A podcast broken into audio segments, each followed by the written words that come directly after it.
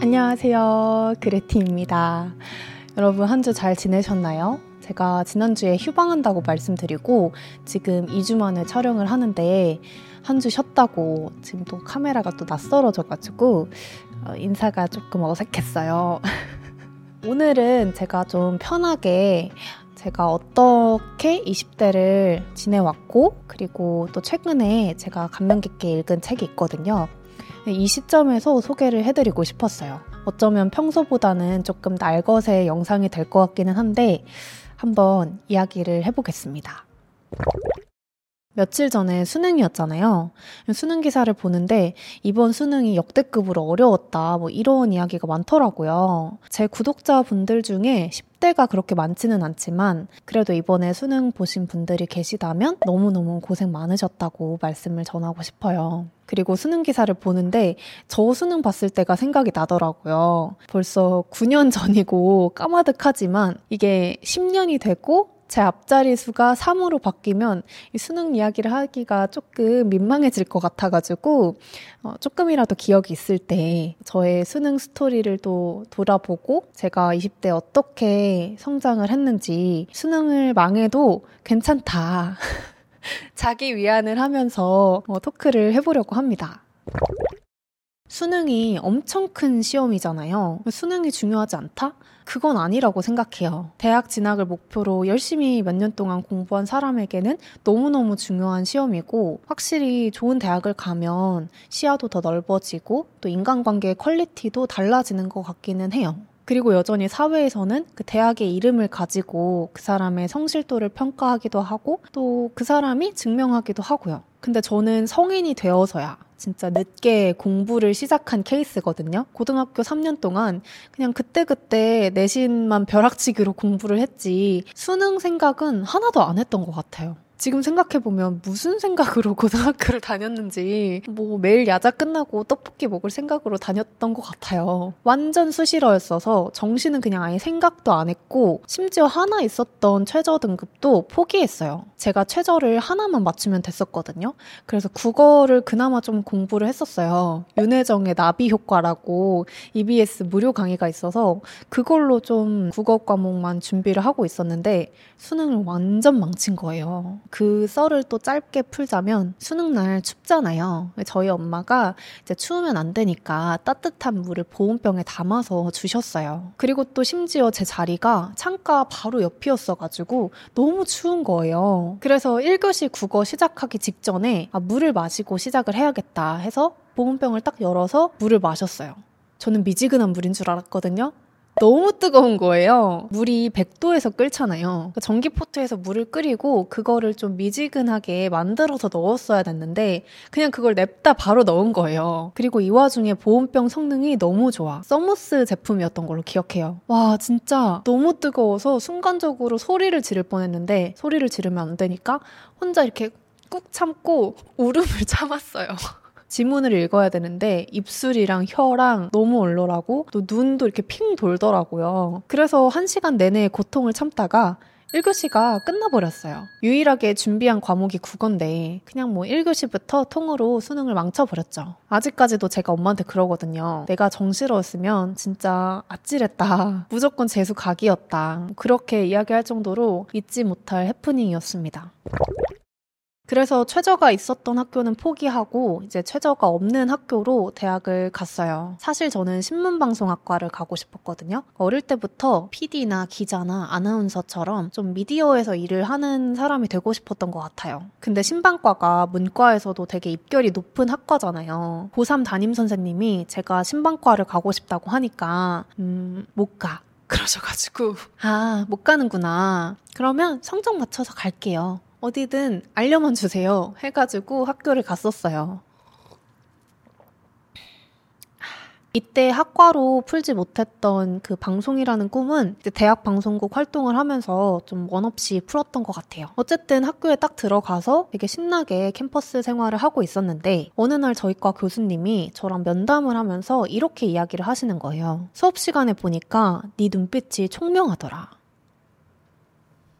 내가 그랬나? 싶기는 한데 뭐 그랬대요 제가. 그러면서 교수님이 저한테 교환학생을 가라고 하시는 거예요. 네가 학창 시절을 보냈던 그 작은 시골 마을에서 벗어나서 더 큰 배움을 해야 된다. 그래서 지금부터 영어 공부해서 교환학생 가라고 그렇게 말씀을 하셨어요. 그리고 그 당시에 저희 과에 교환학생을 갔다 와서 영어 강사로 엄청 유명한 분이 계셨어요. 아란TV의 김아란 선생님이라고 언니 보고 있나요? 교수님께서 그 선배 언니를 또 연결을 해주신 거죠. 지금 생각해보면 그 교수님께서 저를 자극하는 방법을 아셨던 것 같아요. 나도 모르는 나의 잠재성을 발견해주고 거기에 이제 이렇게 바람을 넣어주신 거죠. 저는 누군가가 저를 가치 있게 평가해주고 또 기대된다는 말을 해주는 게 처음이었어요. 피그말리온 효과처럼 그걸 실망시키고 싶지 않았던 거죠. 그래서 교환학생을 가야겠다. 나도 이왕이면 그 언니랑 같은 학교로 가야지 이렇게 마음을 먹고 토플 공부를 시작했어요. 그런데 제가 앞에서 말씀드렸다시피 공부를 기초부터 탄탄하게 열심히 한 학생은 아니었어요. 저는 꼼수로 벼락치기를 열심히 했던 학생이었거든요. 내신에 나오는 지문만 열심히 외웠지, 뭐 기본적인 문법이라든지 어휘 이런 것들이 탄탄하지 못했어요. 근데 아시는 분들은 아실 텐데 이 토플 시험이라는 게 대학에서 강의를 들을 수 있는가를 판단하는 시험이라서 평소에 일반적으로 쓰지 않는 뭐 석회암, 화강암, 생전 처음 들어보는 공룡 이름 이런 걸 외워야 돼요. 그리고 reading, listening, speaking, writing 네 개를 다 준비해야 되는 거죠. 그러니까 저는 고등학교 때 했어야 할 공부를 대학교 2학년이 되어서야 생 기초부터 시작했던 거예요. 보통 해커스나 파고다 이런 영어 어학원을 가면 이제 방학에 80점 완성반, 100점 완성반 이런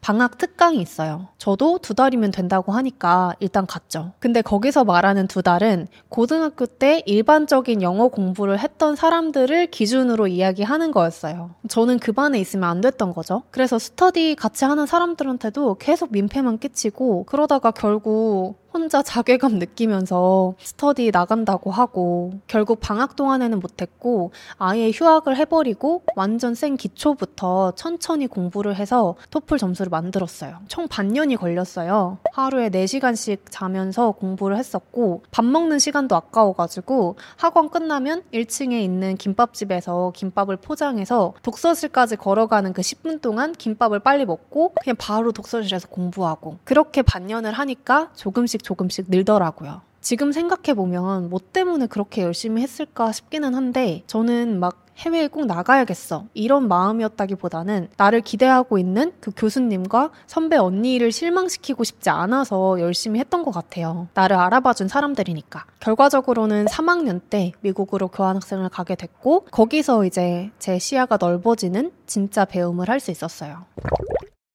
제가 첫 번째 학기에는 캘리포니아에 있었고, 그 다음에 두 번째 학기 때는 캔자스주에 있었고, 그 다음에 방학 동안에는 콜로라도주에 있었어요. 그래서 지역적으로도 좀 다양하게 있었던 덕분에 진짜 많은 사람을 만날 수 있었어요. 우선 인종부터 한국에서 볼 수 없을 정도로 다양했고, Jenny, speak Norwegian. Du er svett. 연령, 성별, 직업, 저랑 공통점이 별로 없어 보이는 사람들이랑도 많이 대화를 해볼 수 있었어요. 그러면서, 아, 이 사람은 이렇게 살아가네? 이런 직업으로 이렇게 돈을 벌 수도 있구나. 정말 세상에는 다양한 루트로 살아갈 수 있구나를 보고 배웠던 거죠. 그걸 보면서, 아, 그럼 나는 어떻게 살아가야 될까? 나는 뭘 잘하지? 나는 내 인생에서 어떤 가치를 중점적으로 두고 살아가야 될까? 이런 것들을 스스로 많이 질문하고 또 생각하면서 성장했던 것 같아요. 그리고 그때 향수병 느낄 때마다 한국에서 책 이렇게 사와가지고 한국 책 열심히 읽고 또 그러면서 책에 관심을 또 많이 갖기도 했어요. 나중에는 막 서점 오너들 만나서 대화도 하고 미국 친구들이랑 독서 모임도 하고 그랬죠. 이때 단순하게 흥미만 가지고 시도했던 일들이 나중에 한국에서 진로랑도 연결되고 그러더라고요. 영어도 진짜 토플 점수를 턱걸이로 맞춰서 갔었거든요. 그래서 초반에 진짜 고생을 많이 했어요. 어느 날은 제가 치약이 필요해서 마트에 치약을 사러 갔어요. 근데 치약으로 보이는 제품이 너무 많은데 그게 이름이 다 다른 거예요. 아, 이게 회사 이름인가 보다 싶어가지고 치약으로 보이는 거를 하나 골라서 집에 왔어요. 그리고 저녁에 칫솔에 이렇게 치약을 짜가지고 양치를 시작을 했는데 이게 느낌이 좀 이상한 거예요. 알고 보니까 이게 치약이 아니라 틀니 접착제였던 거예요. 틀니를 뺐다 꼈다 하지 않게 이 잇몸에다 붙여버리는 글루였던 거죠. 그래서 양치를 하는데 이게 느낌이 점점 이상하고, 어, 이빨 사이에 치약이 굳는 거예요. 그때 진짜 울면서 나 다시 한국 가야 되는 거 아니냐고. 여기 나 치과 보험도 없는데. 그런 해프닝도 있었고요. 또 어느 날은 제가 친구랑 이제 대화를 하는데 그 친구도 저의 룸메를 알고 있는 상태였어요. 제가 그 친구한테 어제 내 룸메 너무 피곤해서 바로 기절해버렸어. She passed out. 이렇게 말을 해야 됐는데 she passed away 이런 거예요. 그녀는 돌아가셨어. 이렇게 얘기를 한 거죠. 그래서 그 친구가 진짜 멘붕이 와가지고 눈이 이따만해져서 저한테 그게 무슨 소리냐고 막 다그치듯이 물어봤는데 저는 이제 그때 상황이 좀 이상하게 돌아간다. 뭔가 수습을 해야 될 것 같다.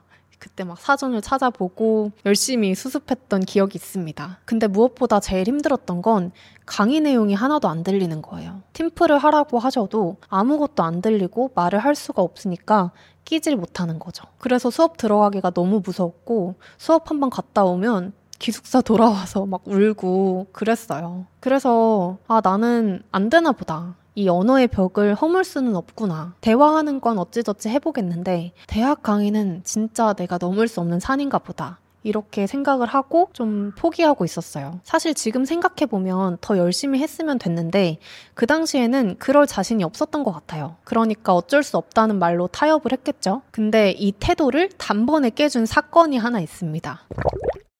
제가 신방과를 가고 싶었다고 했잖아요. 그래서 교환학생 때 저널리즘 수업을 들었어요. 그 수업에서 과제가 뭐였냐면 그때 미국에서 무슨 지역 선거가 있었나 그랬어요. 교수님이 한명한 명씩 투표소를 지정해 주시고 그 각자 정해진 투표소에 가서 투표를 하고 나오는 사람들을 인터뷰를 하고 그 인터뷰 내용을 바탕으로 이번 선거에서 사람들의 정치적 시각이 어떻게 변화했는지를 보고서로 써서 내라는 거예요.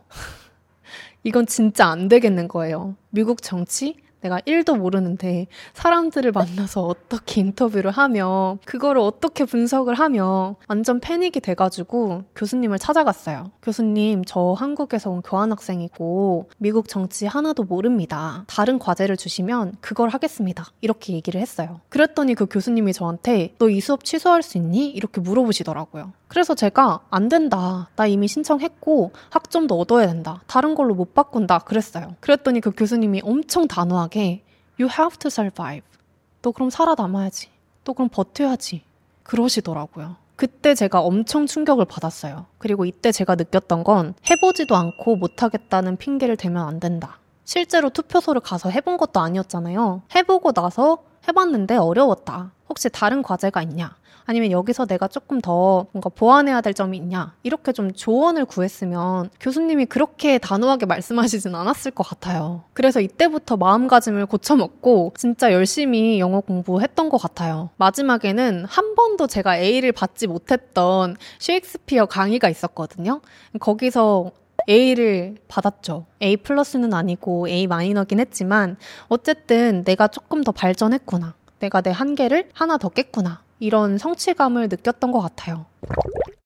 한국에 돌아와서는 이때 경험했던 것들을 바탕으로 독서 모임도 진행하고 뭐 서점 curating도 하고 영어 강사로 교육 일도 하고 그리고 이걸 다 합쳐서 영어 독서 coaching도 하고 저는 제가 대학 들어갈 때까지만 해도 이런 일을 할 거라고는 전혀 생각하지도 못했어요. 그래서 제가 하고 싶은 말은 내가 기존에 계획했던 대로 내가 목표했던 대로 되지 않더라도 어떻게 새로운 길이 열릴지 모르니까 나의 가능성을 열어두고 이것도 해보고 저것도 해보고 시도하고 도전하는 게 중요한 것 같다. 이런 생각을 해봤습니다. 이번에 수능 필적 확인 문구가 가장 넓은 길은 내 마음속에 였대요. 양광모 시인의 시라고 하는데 이 전체 시를 읽어보니까 너무 좋더라고요. 살다 보면 길이 보이지 않을 때가 있다.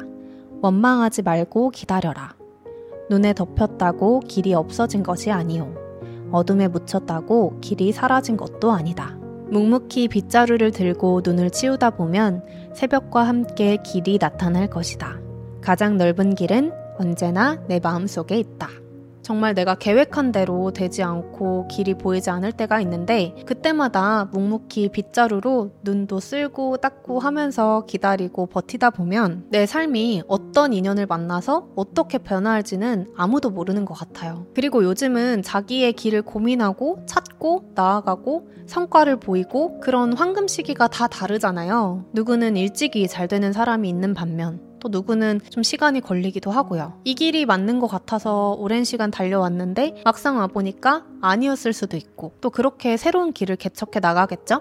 주변을 봐도 30대에 직장 잘 다니다가 퇴사하고 아예 대학을 다시 가는 경우도 있고요. 50대에 퇴직하고 second life를 또 새롭게 준비하시는 분들도 많이 봤고요. 그래서 자기 가능성을 열어두고 새롭게 배우고 도전하다 보면 예상하지 못했던 길이 또 열리는 것 같아요. 저도 아마 평생 고민할 것 같아요. 이 길이 맞다고 생각해서 쭉 달려가지만 또 아닐 수도 있고 그러면 또 새로운 길을 찾아야겠죠? 그때까지 계속 버티고 도전하는 게 중요한 것 같다는 생각을 해봤습니다.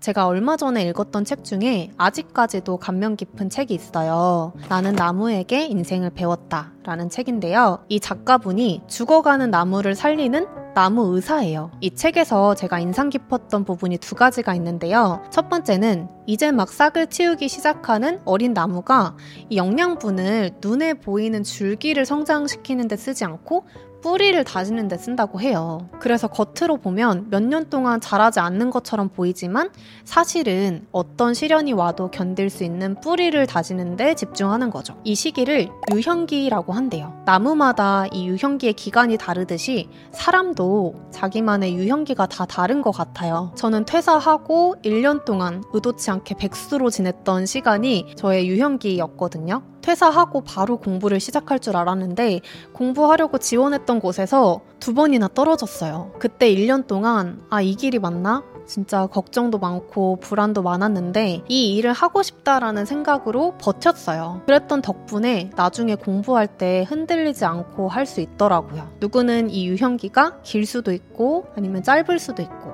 아니면 여러 번일 수도 있고요. 유형기를 보내야 하는 시기가 언제 얼마나 찾아올지는 모르지만 그때마다 뿌리를 잘 다져 놓으면 유형기가 지나고 본격적인 성장을 할 때 역경이 찾아와도 잘 견딜 수 있는 것 같아요. 그리고 두 번째로 인상 깊었던 점은 뿌리를 잘 다지고 유형기가 지나고 나면 나무는 이제 본격적으로 위로 자라기 시작한대요. 이때 중추적인 역할을 하는 게 우듬지래요. 나무 맨 꼭대기에 있는 줄기인데 이 줄기가 잘 자라야 그 아래에 있는 가지들도 잘 뒤따라서 자랄 수 있다는 거예요. 그래서 이 우듬지가 잘 세워져야 나무가 단단하고 올곧게 자랄 수 있다고 하더라고요. 그 부분을 읽으면서 아 그럼 내 인생의 우듬지는 뭘까 그런 생각이 들더라고요. 어떤 걸 중요한 가치로 두고 인생을 살아가야 될까? 나는 내 삶에 어떤 의미를 가지고 살아야 될까? 이런 생각을 해봤습니다. 근데 이거는 솔직히 평생 생각하고 고민해야 되는 부분인 것 같기는 해요. 그래서 여러분도 한번 내 인생의 유형기는 언제였던 것 같은지, 그리고 나는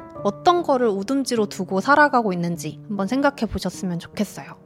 이게 나무의 이야기를 통해서 내 삶을 돌아볼 수 있는 책이에요. 그래서 솔직히 누가 읽어도 자기만의 의미를 찾을 수 있는 책이라서 수능이 끝난 수험생이 읽어도 좋고 직장인이 읽어도 좋고 이제 노년을 준비하시는 분들이 읽어도 좋을 것 같아요. 저는 50대이신 저희 부모님이 추천해 주셔서 읽게 됐답니다.